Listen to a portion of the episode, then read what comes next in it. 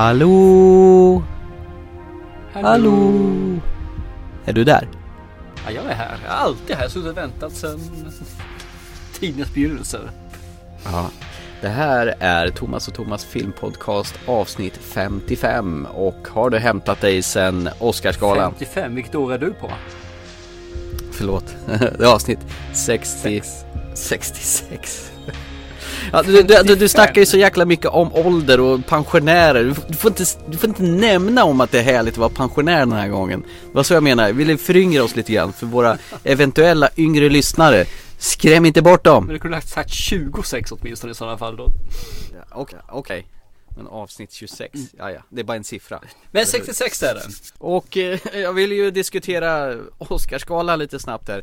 Det var ju en film som du spydde rävgalla över förra gången av en, alltså, med en viss Leonardo DiCaprio i huvudroll. Men fick inte han en Oscars här nyligen tro? And the Oscar goes to Leonardo DiCaprio.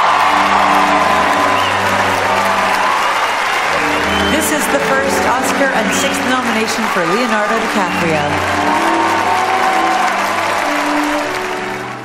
Making The Revenant was about man's relationship to the natural world, a world that we collectively felt in 2015 as the hottest year in recorded history. Our production needed to move to the southern tip of this planet just to be able to find snow. Climate change is real, it is happening right now.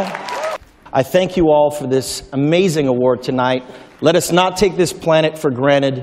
I do not take tonight for granted. Thank you so very much. Nej men DiCaprio han förtjänar helt klart en Oscar. Det är inte det. Jag tycker bara att den rollen han gjorde förtjänar inte en Oscar. Utan då, då är det bättre det han gjorde förra året. Mycket bättre. Men, där, men då var det lite större motstånd också med, eh, med eh, Dallas Buyers Club. Mm, jo, Så att eh, hade han gjort den rollen som han gjorde då. Det här året så hade han helt klart förtjänat det. Men jag tycker inte han förtjänar det. Att grympa och krypa och uh, ligga i hästar. Nej, jag, Det var ju mer, mer, mer fysisk prestation än, än en dialogdriven sak. Stämmer absolut. Men det är ju det som är saken. För du ska få en Oscar i min värld så ska det vara både fysiskt och verbalt. Du ska kunna visa hela registret. Och det gjorde han inte. Han visade bara en liten del av det han kunde. Sen så som sagt var, han förtjänar den. Att få en Oscar säger jag. Å andra sidan det var ju inte den filmen som fick eh, Grand Slam. Nej, det var det ju inte. Den, den var ju nominerad till 12 Oscars, han fick väl tre totalt sett. Ja, var det inte Mad Max som fick sex eller sju? Jo! Var inte det rätt så fantastiskt? Det var en rätt typ oväntat sådan- faktiskt. Var Ja, väldigt väldigt, oväntat. väldigt oväntat. Mm. Jag hade ju nästan glömt bort den filmen att den kunde nomineras. Ja, men det finns ju alltid så här mycket sköna specialeffekter och scenerier och ljudsättning och Jag tror att eh, de, den gick hem den filmen för att de hade gått bort från dataanimerad och gjorde allting the old fashion way. mm, precis så det ska vara. Inte sånt där dataanimerat. Tycker man ska ha en avvägning där. Jag tycker det kan finnas båda två sakerna. Men varför inte göra dataeffekterna när det måste göras, när det görs till sin rätt? Eh, de- Den som blev bästa film blev ju däremot inte Eh, The Revenant utan det blev en eh, film som heter Spotlight med eh, den gamla Batman-skådisen och tillika huvudrollsinnehavaren från Birdman var ju, eh, som är med i den plus massa andra kända skådisar. Eh, som jag aldrig kommer ihåg vad han heter. Michael Keaton. För du kan väl inte gå förbi här och säga att du ska prata om Oscarsgalan och inte nämna att vi fick en Oscar för bästa biroll, kvinnliga biroll. Ja, förlåt. Alicia Vikander fick ju en eh, biroll för The Danish Girl. menar- Hon är inte ens Danish, hon är svensk. Jag menar, vem bryr sig egentligen om en krypande, krälande Revenant-figur när vi har en svensk skönhet som går upp och får en Oscar som är det första sedan 60-talet tror jag. And the Oscar goes to Alicia Vikander, the Danish girl. Thank you so much, the Academy, for this incredible recognition. You've said that growing up in Sweden, the Oscars was must see TV. Yeah, I, I put the alarm clock on at you know 2 a.m. Um, so uh, yeah, that's when I that's what I did for years. You dreamed this for a long time. Well, it was it was a way of you know on a distance to celebrate what I what I adored the most film, and and the people um, behind, you know, Yeah. making it. What'd you say? Um, I just said that you know I, I there's so many people back home that I miss. Can you say I cannot believe it in Swedish for us? Alltså jag, jag kan inte fatta det. Oh, it sounded like a curse, but I know it was just Swedish. Congratulations. You never know. You know, we, det, Ja, det är är ganska unikt, hör du. Det är väldigt unikt att en svensk skådespelare får en Oscar. Men eh, om du har dreglat klart för Alicia Vikander, jag vet att du eh, håller dig väl, väldigt betuttad i denna svenska skådespelerska. Kan vi gå vidare? I, Om du har dreglat klart över den andra skådespelaren som jag inte ska nämna vid namn. Han som sover i hästar? DiCaprio. Om jag tar Alicia Vikander och dreglar över henne så kan du ta DiCaprio. Ja, han stirrar in en i, i efter han har legat krälat i sin häst. Och nästa film så vill han ju tillbringa med Kevin Costner, dansa med vargar och hästar. Alla går ju igång på olika saker. Jo. Ska vi gå igång på lite eh, brutal komedi? Ja, Som är- äntligen! Måste vara svart komedi för den är ju faktiskt rätt så dödlig humorn. Ja, fast eh, svartröd. Hans dräkt är väl väldigt rödsvart. Och det får vi reda på varför. Ja. I filmen Deadpool. I love you, Wade Wilson. We can fight this. You're right. The cancer's only in my liver, lungs, prostate, and brain. All things I can live without. What if I told you we can make you better? You're a fighter. We can give you abilities most men only dream of. Make you a superhero. You just promise you'll do right by me, so I can do right by someone else. And please don't make the super suit green or animated. One thing that never survives this place is a sense of humor. Uh, we'll see about that, Posh Spice. Oh, come on. You gonna leave me all alone here with less angry Rosie O'Donnell? You may be wondering why the red suit. Well, that's so bad guys can't see me bleed. This guy's got the right idea. He wore the brown pants. Oh. I'm touching myself tonight. Gon' give it to ya. He gon' give it to ya. X gon' give it to ya. He gon' give it to ya. You are haunting. You look like an avocado had sex with an older avocado. Thank you. Ja men det, det är Ja, trailern. precis, bra. Jag, jag var lite osäker. Jag hörde inte riktigt om den var igång eller inte. Så! Deadpool. Eh, Marvel-filmerna har ju producerats i tid och otid och jag är sjukligt trött på Marvel. Jag skulle, jag, jag kräks ju nästan på Marvel så det här var ju faktiskt ett oväntat eh, tilltag att vi båda gick och såg en Marvel-film på bio. Ja, när gjorde vi det senast? Såg inte vi X-Men den sista? Jo, det är Days of a Future Ja, Past. som var uh, inte Skit. bra. Precis. Skit är mitt ord. Ja, den- den, håller inte bort, det gjorde inte. Det var scheisse dåligt! Ja, sauerkrautsen! Vad är det som skiljer Deadpool från övriga Marvel-filmer? Jo, det ska jag tala om. Ja. Shoot! Det är Ryan Reynolds ju för tusan. Han gör ju hela skillnaden. Är det han som gör skillnaden? Ja, visst. Ja, men Så är det. Jag, jag, jag tänkte på något annat faktiskt där. Jag tänkte på att det här är faktiskt den första Marvel-filmen som jag vet om i alla fall. Som är R-rated. Som är 15-årsgräns. Ja, 15-årsgräns. Man får äntligen visa lite tuttar. Ja, inte bara det. Vi kan få lite blod och sånt också. Och det är rätt så uppfriskande för de andra så flyger och de kastar sig hit och dit men ingenting händer ju egentligen med figurerna. Här är det lite mer brutalt. Det är lite, nämnt den innan, filmen här Kickass. Lite åt det hållet är den här tycker jag. Med lite sin brutala humor och slafsighet. Jo, det här var ju faktiskt en, en liten kusin till Kick-Ass, alltså i samma känsla av stil och humor och eh, brutalitet. Jajamän. Du, innan vi går vidare ska vi ta och eh, dra handlingen i filmen. Mm, varsågod. Ja, tack. Det var en fin passning. Jag tänkte att du skulle få den, men kör. Jag tar den. Öppet mål, öppet mål. Öppet mål, ja. Deadpool eh, handlar om en, ja det är en kärlekshistoria där fick vi reda på ju rätt så snart. Ja, han säger det till oss i publiken. Ja visst, han bryter ju den fjärde vägen relativt ofta så här i den här filmen. Men det, det är inte vad den handlar om. Handlar om en kille som, eh, vad är han för något? Är han inte en typ av en eh, barmhärtighetslönnmördare, eh, något liknande? Den är udda, men de hänger väl omkring på något litet, litet ställe där de övriga lönnmördarna hänger också. Ja, de, de tar väl till sig allting. Både lönnmördare och egentligen tar hand om folk som blir stalkade. Räddar eller dödar. Allt efter behag. Eh, han träffar sin livs kärlek där också visst. Eh, slåss, ja, de går igenom hela året i sängkammaren om vi säger så. Ja, det här är ju det sexigaste sen eh, Team America. Typ. när de pruttar på varandra. Usch, fy. Och slutar med det, när han är som lyckligast så ska ju allting gå åt skogen. Det innebär att han får diagnosen cancer. Och den sitter väl enbart i skelettet, lymfan, njurarna, hjärnan. Ja, det enda som han inte har det i är väl jag vet inte, är det någonstans han inte har cancer? I dicken? Ja, kanske.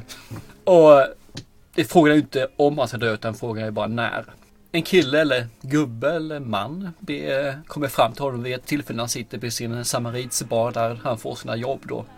Och säger att jag kan inte bara bota dig, jag kan göra dig till någonting större. Jag kan göra dig till en superhjälte. Da, da, da. Och han är ju Ja, väldigt skeptisk men eh, kör ju vidare i alla fall efter många moment så givetvis tar han ju chansen. Det hade inte blivit mycket film till annat om han inte hade gjort det. Och han söker upp det där där de ligger i en slaskig källare eller någonting. Katakombaktigt. Jag vet inte vad det är för någonting. De, det, känns som att de gör superhjältar på löpande band där i alla fall. Och det blev inte riktigt som han hade tänkt sig.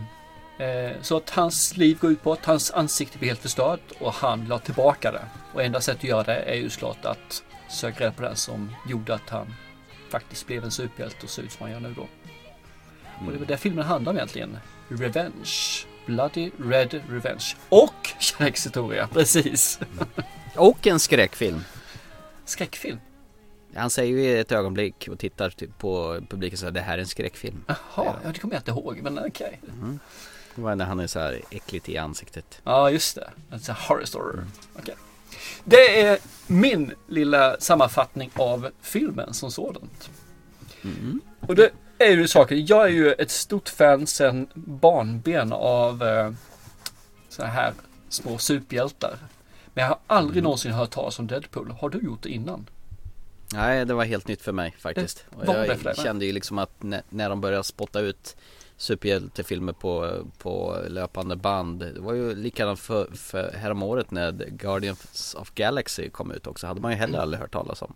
Nu rycker de ju fram varenda lilla superhjälte som överhuvudtaget existerar i, i deras universum. Alltså Guardians tyckte jag om. Den tyckte jag var riktigt mysig den filmen. Den var så Ja, här lite det- lyckopiller. Den är ju också så här blandning av lite övervåld och humor och en väldigt osannolik skara karaktärer. Och bara tänk hur bra den kunde blivit när man gjort den R-rated också. Frågan är nu om det här kanske ger lite mer skjuts i de kommande Marvel-filmerna. Att den, gick, den här Deadpool, det var ju tydligen en riktig kioskvältare redan första eh, helgen. Moviegoers around the world have discovered what many of us have known for some time. Deadpool is a bona fide star. Star Ryan Reynolds and director Tim Miller's decade long fight to get Deadpool made paid off in a big way as the movie opened huge and shattered numerous records, taking in $132.7 million in North America for the three day weekend and an estimated $150 million for the four day holiday. The film also scored overseas with a worldwide weekend gross of around $300 million. Och den kostade ju inte så här våldsamt mycket att spela in heller. Jag tror budgeten var 60 miljoner. Tillika Ryan Reynolds kommenterar som Deadpool i filmen att Åh, hade inte studion råd med mera superhjältar i filmen? Den var ju bara en så låg budget så här. Mm, Ja. precis. Det är mycket så här källkritik och kängor till filmstudion. Lite, väldigt mycket metaskämt i den här filmen. Men de- det härliga är att de låter det ju vara. Ja, absolut. Och jag tror det är det som är meningen. De, de gör en satirfilm film på sig själva lite grann.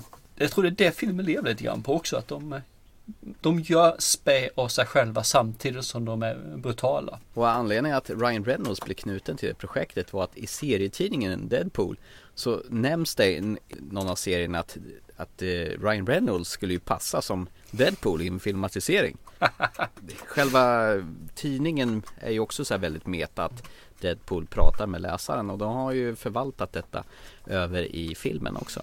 Ja, det tycker jag är rätt skönt. Jag har nu inte läst serietidningen som sagt men jag tycker det är gott när de tar hjärtat, de här sakerna som folk tycker om i, i tidningarna och för över det till filmmediet. Nu kan vi säga så, vad känner man igen honom någonstans innan då? Ryan Reynolds? Ja, för han gör ju lite ett skämt om det också. Han är Ja, ju... gröna lyktan. Precis. And please don't make the super suit green or animated. Han är väl inte så himla vansinnigt lycklig över den rollen kan jag tänka mig. Nej, jag har fått för mig att han eh, är väl inte så stolt över den. Den är väl inte med på Nej. topplistan i hans CV kan jag tänka mig. Sen har han ju legat nedgrävd i en kista och försökt samordna sin räddning med endast en liten Blackberry mobiltelefon till hands. Eh, Buried, Buried heter den filmen. Den är ju också faktiskt riktigt bra. Vi kan ju liksom inte gå in och prata om superhjältefilm utan vi talar om vad han har för superförmåga, givetvis. Superförmågan har ju att han helar ju sig själv groteskt snabbt och han kan, eh, vad heter det, växa ut nya lemmar och sånt också då. Så hugger han av sig det. handen så växer ut en ny hand. Det är, han är lite grann som eh, Wolverine fast eh, utan klor. Han har knivar istället. Och pistoler. Fast den här gubben har ju en väldigt portion humor också. Ja, han är väldigt svart humor. Det är väldigt, Wolverine om man säger har ju den här 80-talshumor lite grann. Klatschiga one-liners. Men den här är ju mer att han sitter och pratar. Det är en dialoghumor som har lite mer att det tar tid innan han kommer till skämt. Som jag tycker faktiskt är jävligt charmigt. Han sitter och åker taxi, gör han rätt Ja, för det också. visst. Tycker att det känns ensamt att sitta längst bak så han krälar sig fram till framsätet bredvid den indiske taxichauffören. Och ger han massa goda råd om kärlek. Nej men det är ju, det är ju en, äntligen skönt att en barnförbjuden Marvel där man visar både tuttar och blod och så har man till och med en omotiverad strippklubbscen med en ovanligt pervers Stan Lee som skymtar förbi periferiet. Stan Lee är ju skaparen till Marvel och han är ju med i en liten snutt i varenda Marvel-film som existerar, liksom Hitchcock var med i sina. Han du se honom i den här? Nej, jag tänkte inte på det sen att jag gjorde. Det var ju bara på strippklubben så jag förstår varför. Grårig, skäggig gubben som stoppade pengar innanför trosorna på en av stripparna. Ah, Ja, han gör okej. Vilket var rätt så intressant för det var ju några stripporna som inte ens hade trosor. Vilket jag inte trodde man skulle få se i en Hollywoodfilm. Det var ju väldigt speciellt faktiskt. Hade du någonting emot det? Eller? Nej, inte alls. Jag blev bara förvånad när det dök upp. Alltså det, det är sånt där amerikanskt. Jag antar att för, först att ser man på en amerikansk bio så är det säkert blurrat eller någonting bortklippt. Men eh, ändå väldigt mycket. Ja, det, det kan ju vara så att det är en version för den eh, europeiska marknaden än för den amerikanska. Det Kan skulle, jag kunna, det skulle jag kunna tänka mig faktiskt. Förtexterna i filmen tycker jag var rätt balla. Ja, precis. Den, eh, Mm. den är rätt fin. Eh, jag vet inte hur mycket kan vi berätta om förtexterna egentligen? Ja, men det, det är ju början av filmen så det kan vi ta. Berätta du. Ja, det är ju egentligen en, en scen som kommer en liten bit in i filmen när en riktig våldsam konfrontation med några skurkar och bilar och alltihopa flyger och det liksom stannar upp eh, som i slow motion och här kommer själva namnen på folket som är med i filmen och det är ju inte riktigt folks riktiga namn utan man nämner den som att här är en dum eh, regissör och här är en annan dum skådis och liksom man man gör spä av de folket som är med i filmen. Det tycker jag är kul. Ja, det- Samtidigt som de 3D-panorerar genom hela den här scenen och går in Mm. och man, man följer alltså med i olika vinklar. Och helt plötsligt ser man att han gör en wedgie på en och ja, någon det. här saker liksom. Det gör de ju. Massa sådana här små saker som dyker upp i, eh, i filmen så man bara, man, jag fattade inte från början att det var själva den här actionscenen som hade tagit stopp på och sen så vred man runt på den. Utan jag tänkte bara, det var en konstig klick och där var en skylt och där var, och helt plötsligt förstod man, aha, Okej, det är alltså den här stillbilden som man är in och gräver i så det blir som en 3D. Eh, ja, det är helt fantastiskt snyggt gjort. Till ton av en gammal sån här klassiker You're my darling, my darling angel Det är ju underbart Tänkte du på det att musiken gick nästan aldrig ihop i den här filmen? Nej, det, det är säkert helt medvetet val. Absolut är den där, för de spelar så här jättesliskigt samtidigt som man mular folk och det känns, ja, det känns eh, konstigt. Men, Men, han dödar ju folk med glimten i ögat hela tiden yes. Det är så underbart Det är ju ultravåld, men som, som du säger, det är ultravåld på ett kul sätt. Därför kickas. Det, det finns väldigt mycket. The Kingsman är väl samma sak där. Det är liksom så horribelt dumt så det blir inte ens, man, man kan förknippa inte med verkligheten. Och därför blir det kul. Det, det är bara att ta den här scenen i början av filmen när han eh, spetsar den här killen. Med Mm. sina två knivar så de blir som en ja, kebab frysning. Ja, shish kebab, så gör de en frysning och sen samtidigt då så bara prata. Hade man gjort det på ett annat sätt, annan musik, kanske gjort en slow motion på det samtidigt och lagt till någonting där. Så hade det blivit en riktig actionrökare, kanske till och med en slibbig, äcklig sådan. Nu vart det bara kul istället. Ja men jag gillar Så- kul Ja men det är rätt kul hur man, eller intressant hur man eh, vänder till det. Gör man musiken, man gör det med lite kommentarer, man gör det här. Helt plötsligt blir våldet en, en sketch. Eller så gör man med annan musik, man lägger till lite andra scenerier och helt plötsligt blir samma scen, eller samma, samma rörelse och allting kan bli någonting som är riktigt, riktigt spännande och kanske till och med lite grann som man känner att wow. Ja, Jag tycker om eh, hur man spelar med känslorna på det viset. Sen hoppar ju filmen lite fram och tillbaka i tid så här. Som sagt, de drar igång förtexterna med en scen som är lite längre in i filmen. Och sen går de ju liksom fram och presenterar relationen mellan han och sin kvinna. Och sen tillbaka liksom igen och han berättar hur han blev torterad för att bli den här superhjältemaskinen där de stressar fram hans stressnivå så att han ska börja mutera och bli den här superhjältehistorien. Det jag tycker är lite spännande också, mitt alltihopa det här glättiga humoristiska så blandar de ju ändå in lite svärta i det hela att det är ju tragiskt att han ska försvinna och deras relation är på väg att rinna bort med hans cancer och alltihopa. Så att de blandar ju ändå rätt så allvarliga ämnen mitt i alltihopa detta. Absolut. Så det är lite Det svart. de. Ja, det är svart humor eller svart film överhuvudtaget. Mm. Det är liksom inte, det är inte den där glättiga som man brukar ha i eh, Marvel-filmerna. Utan här är det mer, mer rått, Mm. mer dystert. Kanske där, därför den här filmen gick så väl ut med tanke på att man kanske är lite trött på att de har kört efter ett recept som passar den stora massan 11 års gräns på bio och det här är slätstrukna datanimerade, ja alltihopa. Så att det Problemet kan ju... är att de har ju försakat en stor grupp av Mm. människor. Jag menar, Vem började att läsa Marvel-tidningar, X-Men, eh, Captain America, whatever det är för någonting? Jo, det är ju folk som är födda på 70-talet och vi är inte 11 år längre, vi är 40. Och vi nöjer oss inte med Lattjo lådan och sådana saker, vi vill ha lite grann till. Så när Deadpool kom nu med lite mer fart, lite mer svärta, lite mer allvar, svart humor och brutalitet roligt. Då går vi och ser på det här. Det är inte mer med det. Och det är 15 år. Jag visst 15 år kan se den också. Inga bekymmer. Nej. Men vi har en jättestor grupp som ser på bio här fortfarande. Så 40-åringar ser på och vi vill se sånt här.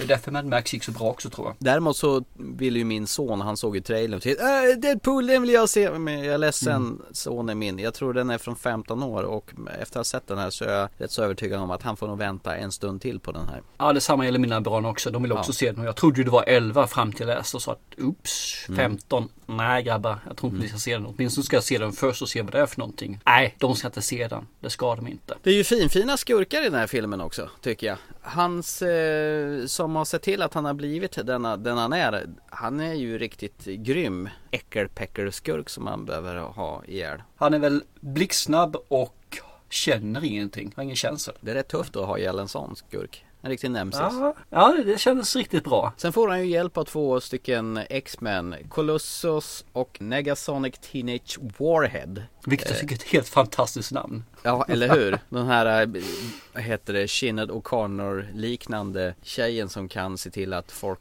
börjar brinna i princip. Ja, hon kan väl göra energi va? Eller omvandla så hon... Det blir någon typ av energiboom av något slag. Ja, hon är het, hon är het alltså. Ja, ja, ja hon...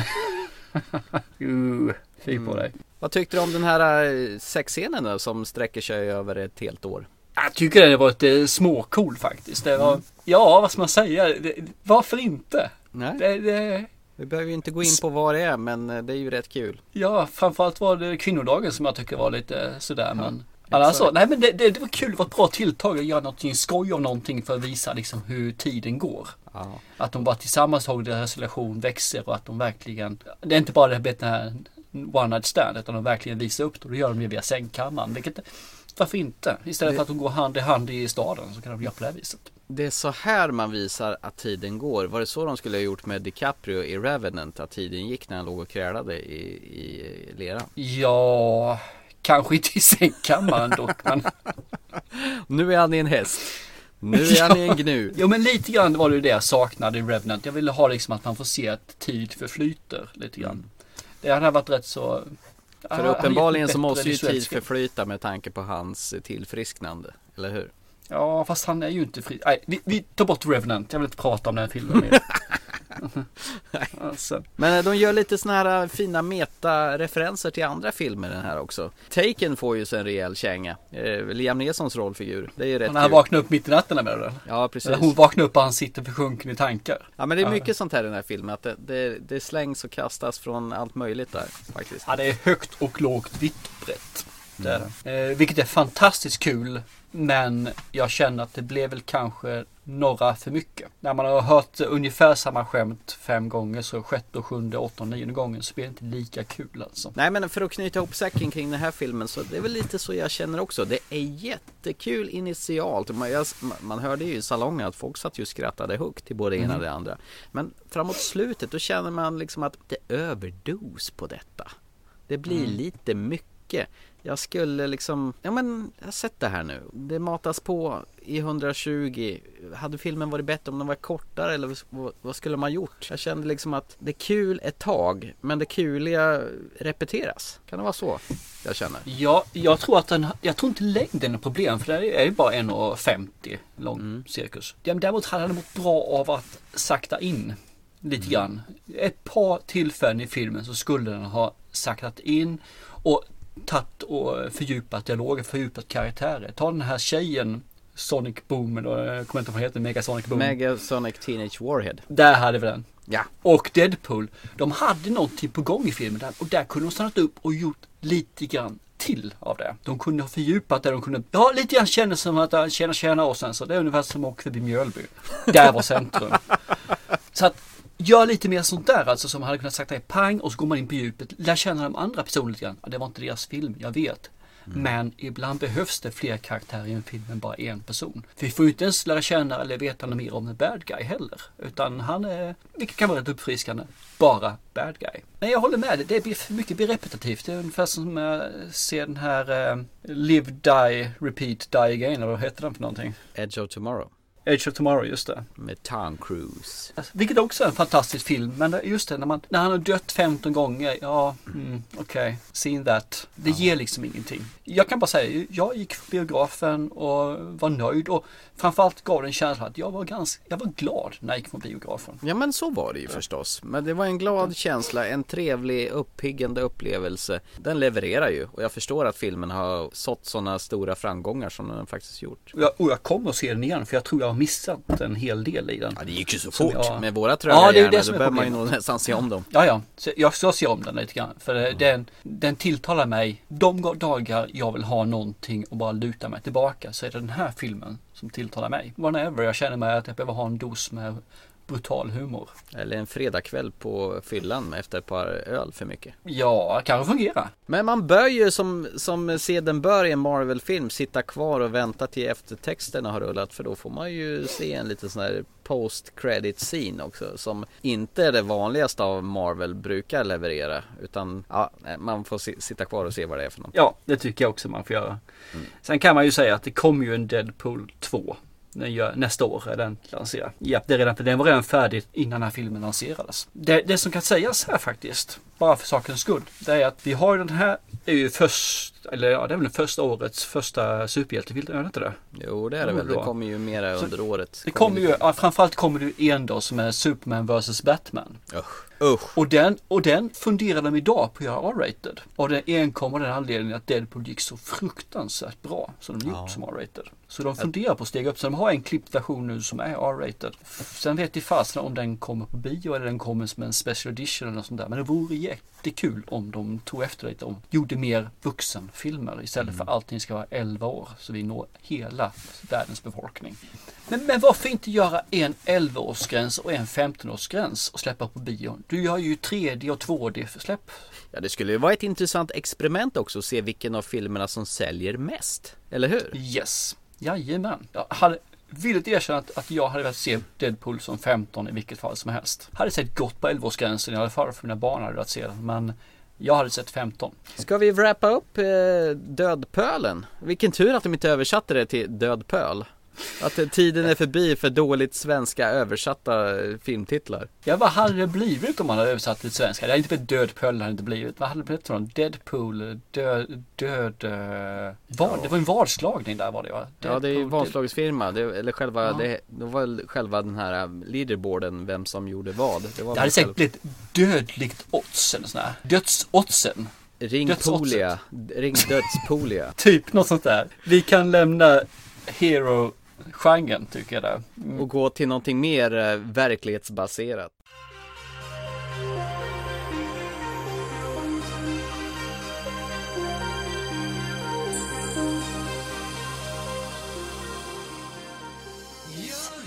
Ja, typ. De som håller på med... Eh... En jobbig jävel. What do you do? You're not an engineer. You're not a designer. You can't put a hammer to a nail. I built the circuit board. The graphical interface was stolen. So how come 10 times in a day I read Steve Jobs as a genius? What do you do? Musicians play their instruments. I play the orchestra.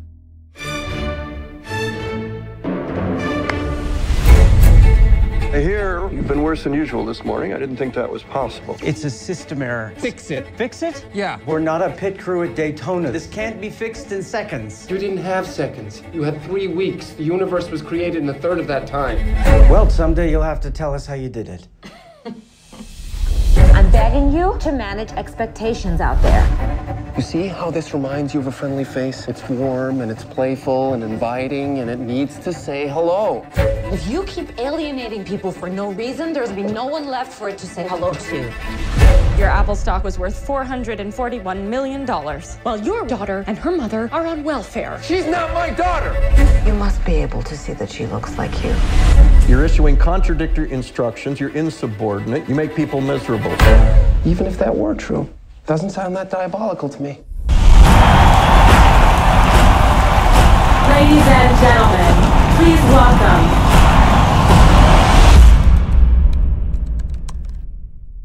Då ska vi prata om den bioaktuella filmen Steve Jobs och eh, först och främst så begrep jag faktiskt inte varför det kommer en film till när det häromåret kom en film som heter Jobs med Aston Kutcher. Begrep du vitsen att göra en film till när de liksom i princip har berättat om eh, samma sak kanske? Nej, jag förstod inte det heller faktiskt. Det för mig obegripligt varför man skulle göra, för det, det, liksom, det är ju inte länge sedan den kom ut.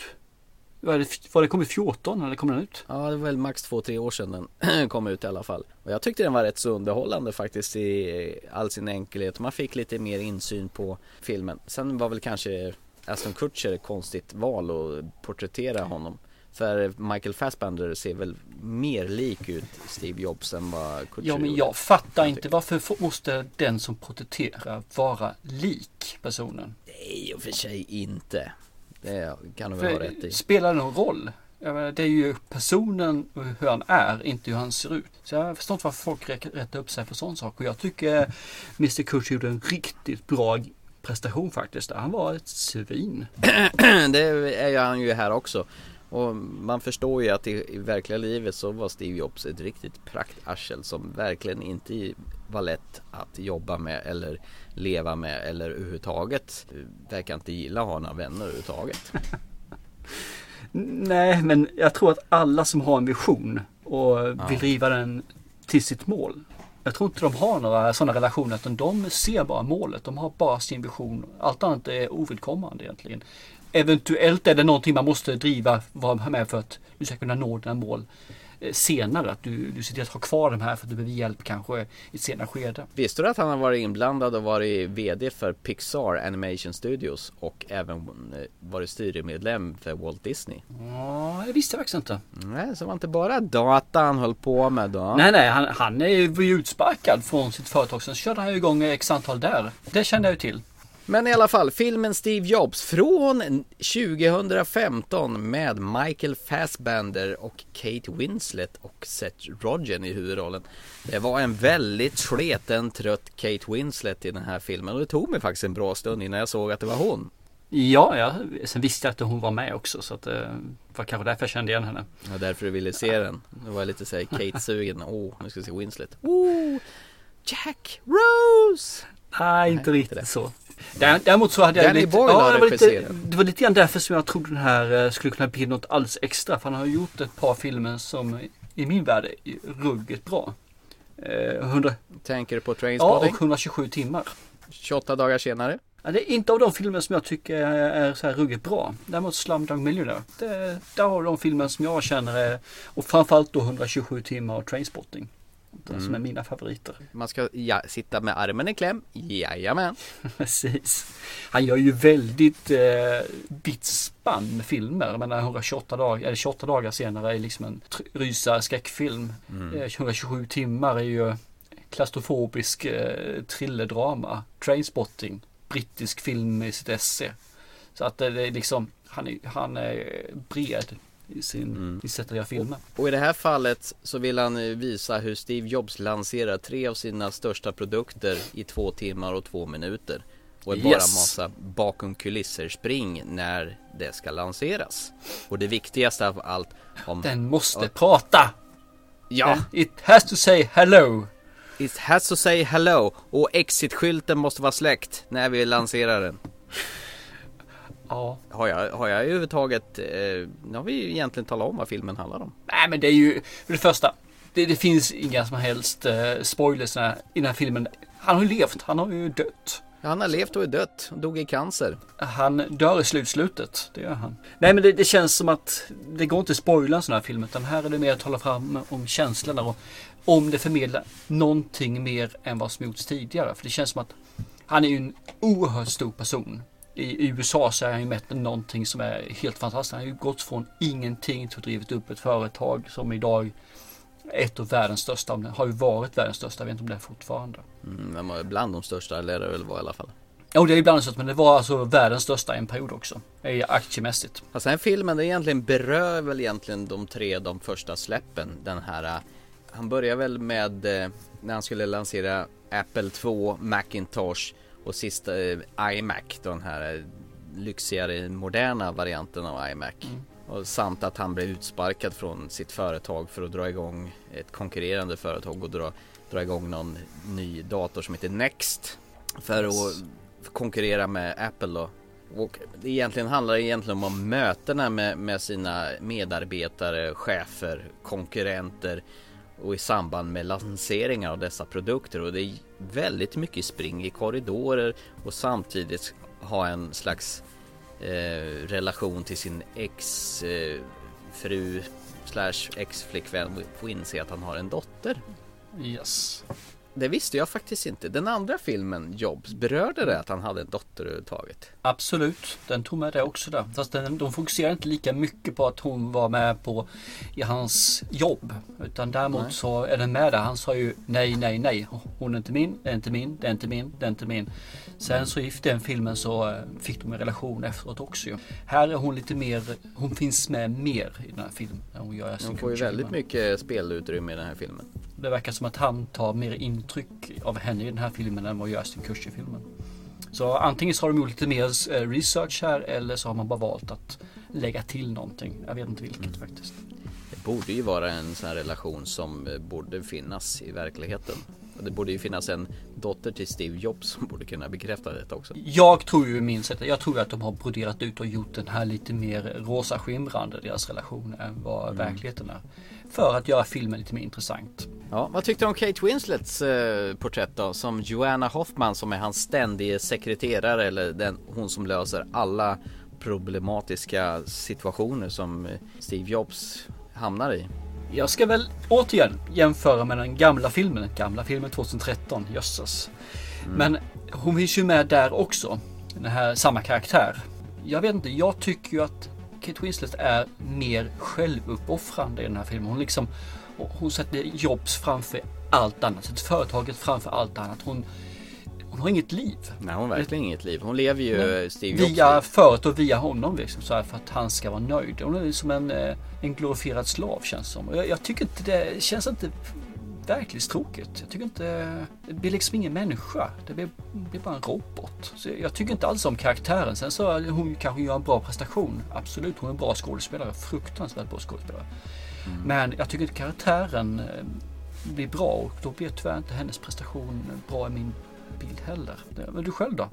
Jo, nej, men jag tycker hon är rätt härlig faktiskt. Hon är ju den som styr upp allting som han eh, är helt socialt inkompetent jäkla dum huvud Steve Jobs.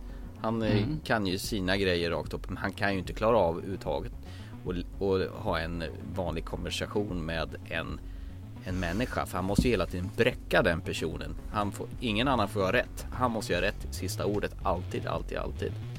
Men Michael Fassbender gör ju faktiskt rollen väldigt bra. Synd bara tycker jag liksom att filmen begränsar sig så med att springa i korridorer bakom kulisserna framför de här eh, lanseringarna. Jag hade gärna velat haft mer en helbild av liksom om själva hur de satte ihop datorerna. Det blev så jäkla ytligt och snabbt och bara springa förbi igenom alltihopa och sen hoppar de från lanseringarna med sådana snabba ryck så att jag, vet, jag tappade bort mig i det här ganska snabbt faktiskt. Jag tror att anledningen till att man inte fokuserade mer på tekniken i den här filmen är för att det var precis det de gjorde i Aston Kutcher-filmen. Där hade man tekniken i fokus och hade man gjort det samma sak här då hade det varit en karbonkopia. Och det kunde man inte göra. Så jag tror att man valde strategiskt att ta bort det istället för att uh, lägga in det i filmen. Fast då kändes det som det här är det som blev över då. Ja, och jag tycker det är synd för Steve Jobs var väldigt, om jag, det, det jag läst om honom är att han var väldigt in i detaljerna, i tekniken. För han var en mm. tekniknörd utan att kunna någonting egentligen. För han hade ju mm. sådana tekniknördar runt omkring sig som kunde allting. Men han var väldigt intresserad av att få saker att fungera. Det här. Han struntade kanske i, nej han struntade kanske i IC-kretsarna. Han ville bara veta att hur kommer jag hit så att den här säger Hello. Säg hello. Den tycker jag att man kunde gått ner, tagit lite mer teknik och tagit mer dialogerna med sina respektive medarbetare. För det får man ingenting heller. Man får inte reda på Steve Jobs hur han är som chef i det här fallet. Utan det är bara som du säger vid lanseringen när han sticker och skränar att du måste säga hello. Okej, vi tar den gamla datorn och in med den här och så fuskar vi till någonting. Mm. Det är bara den delen. Man ser ju aldrig någonting. Hur kom vi fram till detta? Och det tycker jag är synd. Det blir väldigt tvådimensionellt i filmen alltså. Det är lite lattjo att se Jeff Daniels som hans chef som senare mer sparkar honom också. Jag, jag tänker bara dum-dummare när jag ser Jeff Daniels. Ja, jag har äh. svårt att se honom som något annat faktiskt. Ja, han hade ju blobbat till sig ganska ordentligt. Men han gör det bra. Jag tycker fortfarande att han gör en bra prestation, Jeff Daniels. Och det är någonting som genomsyrar hela filmen. Alla mm. skådespelare gör faktiskt en bra prestation. Jo men det är det absolut. Speciellt dottern som är i sin ringa ålder är ju jäkligt bra skådis för att vara så mm. ung. Det är intressant att de har valt sådana som du säger då som Jeff Daniels och så har vi Seth mm. Rogen som också alltså, är en sån här som håller på med blaha blaha filmer. The End och bland annat På smällen och det är liksom det, det är komedikillar sådär ju. Mm, Steve Wozniak spelar han, hans kollega som i, i andra filmer får reda på att han är ju den som ja, de sitter ju i ett garage och... Ja, det är han som är uppfinnaren. Det är han som gör sakerna, ja. ser till att det funkar. Det som... Och han vill ha sitt erkännande som han aldrig får. Mm. Det som inte någon av de här två filmerna berör överhuvudtaget, det är uppkomsten av iPod eller iPhone. Nej, det tycker precis. jag är lite tråkigt. Jag tycker med det är synd att båda två stoppas som du säger vid, vid datorn. När man får fram mm. den här nya Amiga, vad heter den? Sa du iMacen hette det ja. iMacen ja, precis. Där stoppar båda filmerna och jag tycker det är jättesynd. Varför kan man inte gå vidare? Varför kunde man inte gå och se hans kamp mot cancern? Och få den liksom ja. att eh, få djupet, tyngden, eh, mörkret som infinner sig och träda på vad händer med en person som är så här sträv och har visioner framåt och när han får ett dödsbud, du kommer att dö. Mm. Och han kanske inte kan förverkliga de här visionerna som man har. Det hade jag velat se, men det kanske är för, för nära kanske fortfarande. Men det enda man fick reda på det var väl att han, han, tyckte att hans dotter inte skulle behöva gå runt med en Walkman utan han skulle skaffa en maskin han mm. kunde stoppa i i alla fall 50 låtar minst. Ja, sen så ökar han väl upp det till 500 eller 1000 ja. låtar sen i slutet. Ja, det är väl det som ska bli iPoden då. Och det, det är lite flört med framtiden då. Så det kanske kommer en eh, Steve Jobs 2. Men den stora frågan som jag tycker i alla fall är, det är som säger Steve Jobs nummer ett kom ut 2013. Där börjar man från början egentligen när de är i källarverksamhet. Han försöker, man får följa honom när han försöker sälja den grejerna, att tjäna pengar på det till han går upp till stor magnat, blir sparkad, kommer tillbaka igen. Steve Jobs alla 2015. Där får man egentligen följa när han är på toppen. Yeah, för att sen bli nersparkad och sen så få komma tillbaka igen då. Vilken av filmerna tycker du är den som levererar bäst? Om du skulle välja att en film får finnas, inte den andra. Jag vill säga alla gånger Kutcher-filmen faktiskt. För den var ju ja, mer en helhet och jag är mer intresserad av hela bakgrundshistorien från det här klassiska uppgång och fall historien än det här lösryckta lanseringsluddet som den här sista filmen var. Ja, för jag, jag, jag, jag säger exakt samma sak. För Jag tycker inte den här ger någonting. Det, det, är liksom, det är inget nyskapande eller någonting som för berättardelen vidare någonting. Utan allting är bara att han kör samma sak igen. Liten annan twist på det. Men egentligen kunde det här varit samma film fast man gör en, ja, vad man gör en eh, remake på den. Och jag tycker att det är synd för det, den, den är inte berättigad att få sånt här genomslag som den har fått faktiskt. Nej, jag håller med där också faktiskt. Det är ju skittråkigt att vi håller med varandra hela tiden här nu. Det var, det var roligare förra avsnittet. Men ja, du har tagit förnuft till fånga. Nej, jag tycker faktiskt att den här filmen var tråkig. Den var seg. Och jag tycker att jag satte mig vid flera tillfällen och tittade på klockan och tyckte att nej, jag, jag, jag tappade intresset faktiskt. Okay. Jag, jag var att bakom nästa kulle-känsla.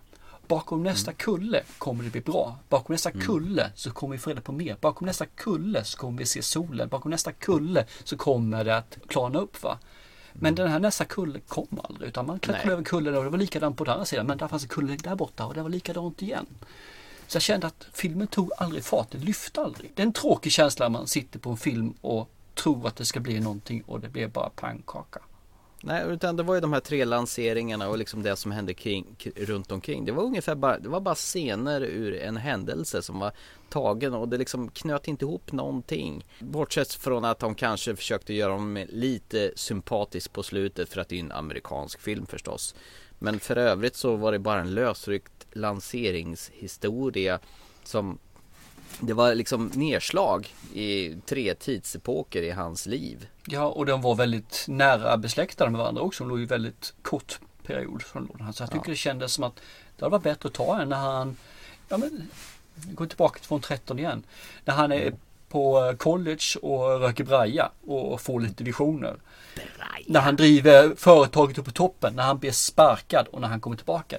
Jättebra. Men varför inte fortsätta ett steg till? Ta iPoden, ta iPhonen, ta eh, paddan när den dyker upp och så här liksom. Det, det hade varit kul att se det också.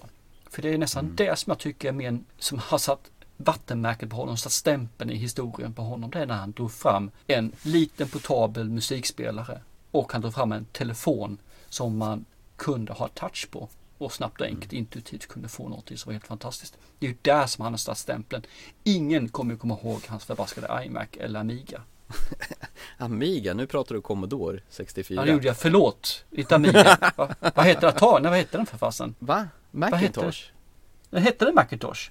Macintosh ja, den första hette ju Apple 2 och den andra hette Apple Lisa och sen kom ja, Macintosh. Och sen eh, fick han ju sparken och gjorde den här Eh, GameCuben eller Black Cube som han heter Next. Men det är ingen som kommer ihåg de här sakerna. Det är ju det jag menar. Utan det han kommer ihåg kommer för är ju telefonerna framförallt. Och kanske padden också.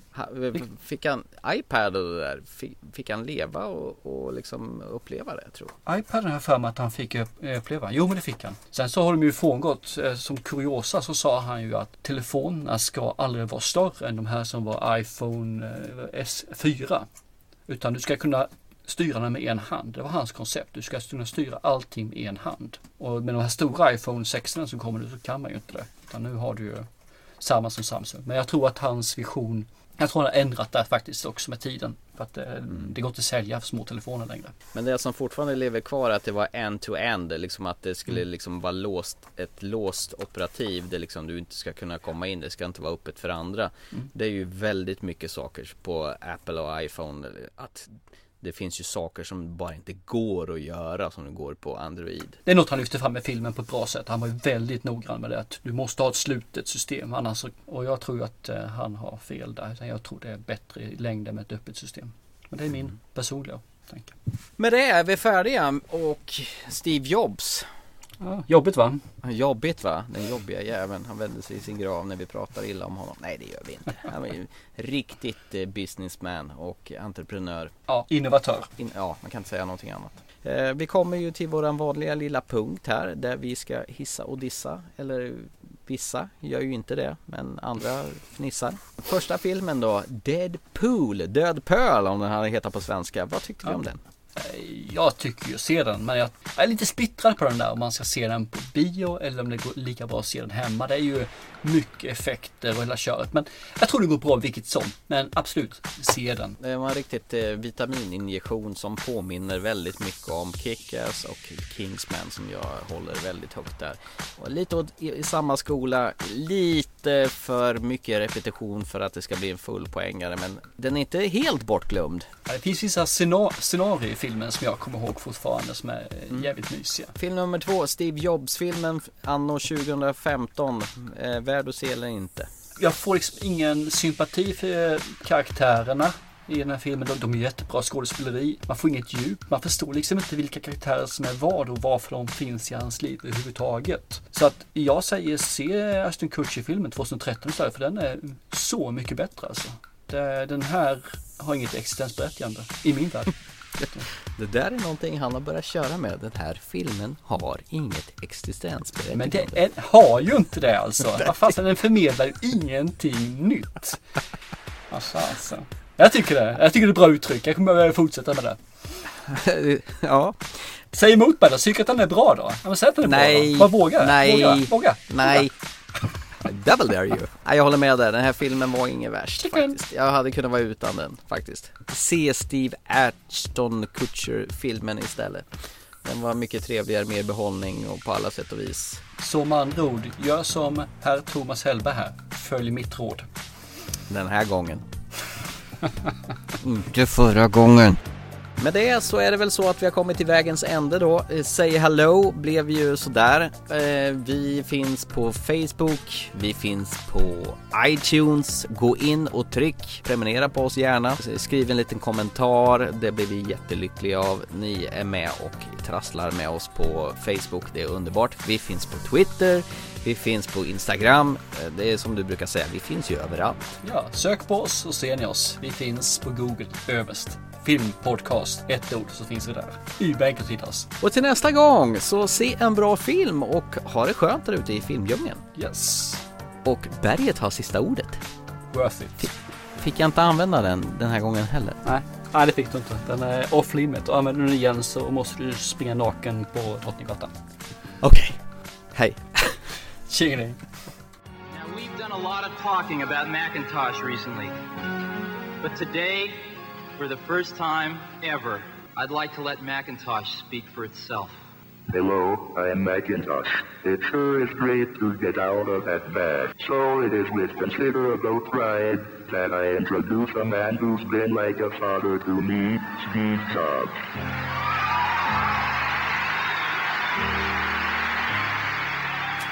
Hello, it's me. I was wondering if after all these years you'd like to meet to go over everything. They say the time's supposed to heal you, but I ain't done much healing. Hello, can you hear me? I'm in California dreaming about who we used to be when we were younger and free. I've forgotten how it felt before the world fell at our feet. There's such a difference between us and a million miles.